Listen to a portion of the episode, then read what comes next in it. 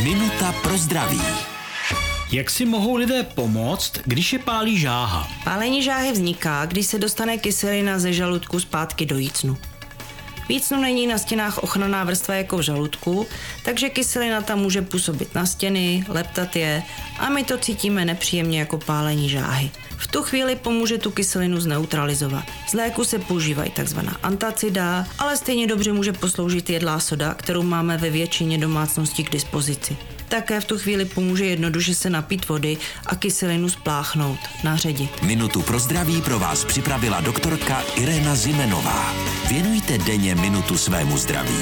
Může vám prodloužit život o celé roky. Český rozhlas Vysočina, rádio vašeho kraje.